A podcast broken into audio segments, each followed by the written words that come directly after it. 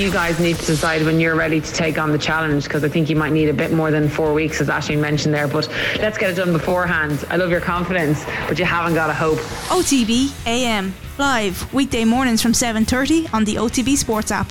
The lunchtime wrap On off the ball. with Energia, proud sponsor of Irish Rugby. Think of the possibilities. It's Thursday, 20th of July. This is the Lunchtime Wrap, and I'm Cameron Hill. Good afternoon. The Lunchtime Wrap on Off the Ball is with Energia, proud sponsors of Irish Rugby. Think of the possibilities. The Republic of Ireland have been beaten in their opening World Cup game against co hosts Australia.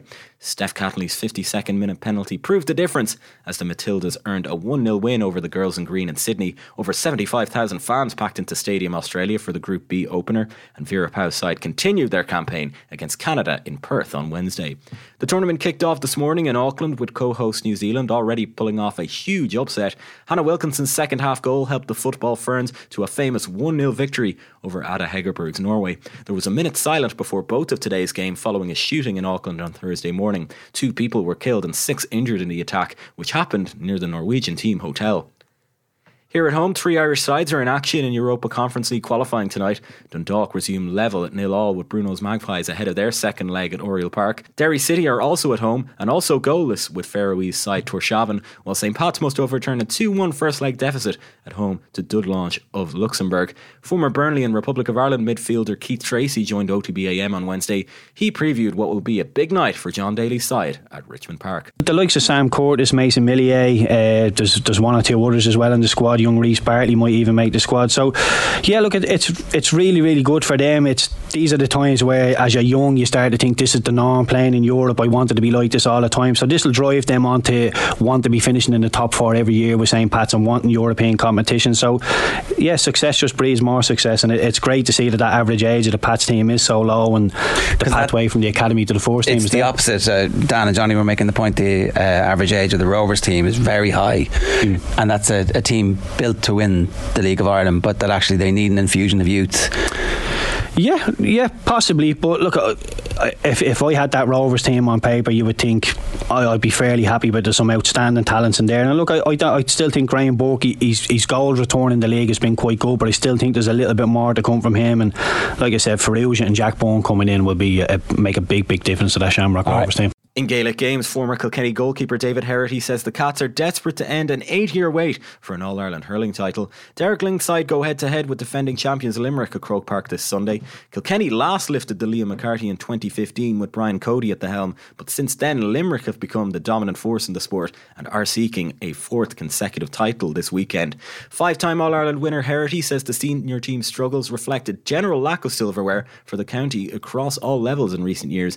He joined Joe Molloy on Wednesdays off the ball. Does it feel family? It does, yeah. At minor level as well, at under twenty level, until Derek obviously broke that last year. It's you know the big thing that was always going to say that Brian brought Kilkenny out of the famine, and then I suppose kind of led them into another one.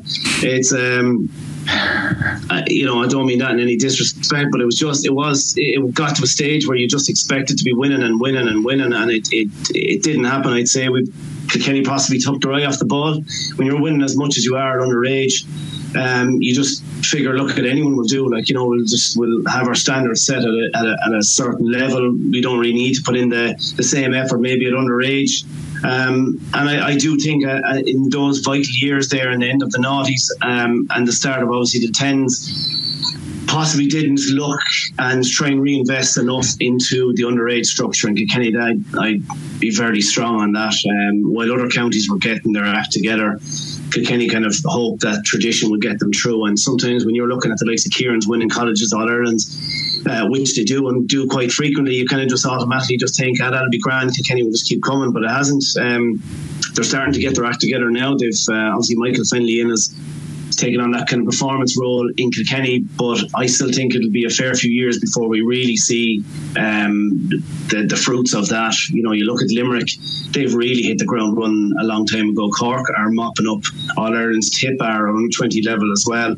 You see the work that's been done there with certain teams there. Even I know um, Wexford have a, a full time development officer as well. Niall Williams has gone in there as well. Um, Dublin again. So I, I just think it's. Um, we've missed the boat a small bit. We're trying to play catch up, but it'll probably be a few years yet before we really see the the fruits of that work. Now, the GAA say a framework is now in place for a standardised female squad charter to be introduced for 2024. They've confirmed that all protests involving female intercounty players will come to a halt. It follows what the GPA have called constructive separate meetings with the Camogie Association and the LGFA. Both governing bodies have also agreed to request funding support from the GAA to help implement the charter. In golf, it's the opening day of the 151st Open Championship at Hoylake. There are six Irish players in the field, with Alex Maguire making his debut at the major. The Meath amateur carded a first round 73 this morning to sit on one over par overall. Rory McIlroy is among the later starters today, just before 3 o'clock, in the company of Masters champion Jon Rahm and Justin Rose. The world number two won the Open at the same venue back in 2014, and McIlroy says there's a familiar feeling to Royal Liverpool.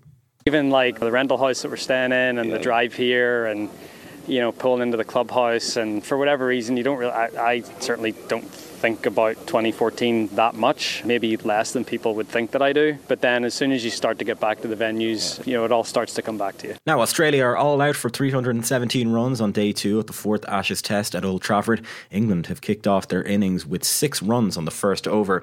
In cycling, Jonas Vingegaard takes a 7 minute and 35 second lead into today's 18th stage of the Tour de France. It will be a day for the sprinters with today's stage culminating in Bourg-en-Bresse. And in racing, it's the penultimate day of the July Festival at Killarney with a seven race national hunt card underway at five. At Leopardstown, an eight race card commences at quarter to five. And on this day in 1968, the first edition of the Special Olympics World Summer Games were held in Chicago.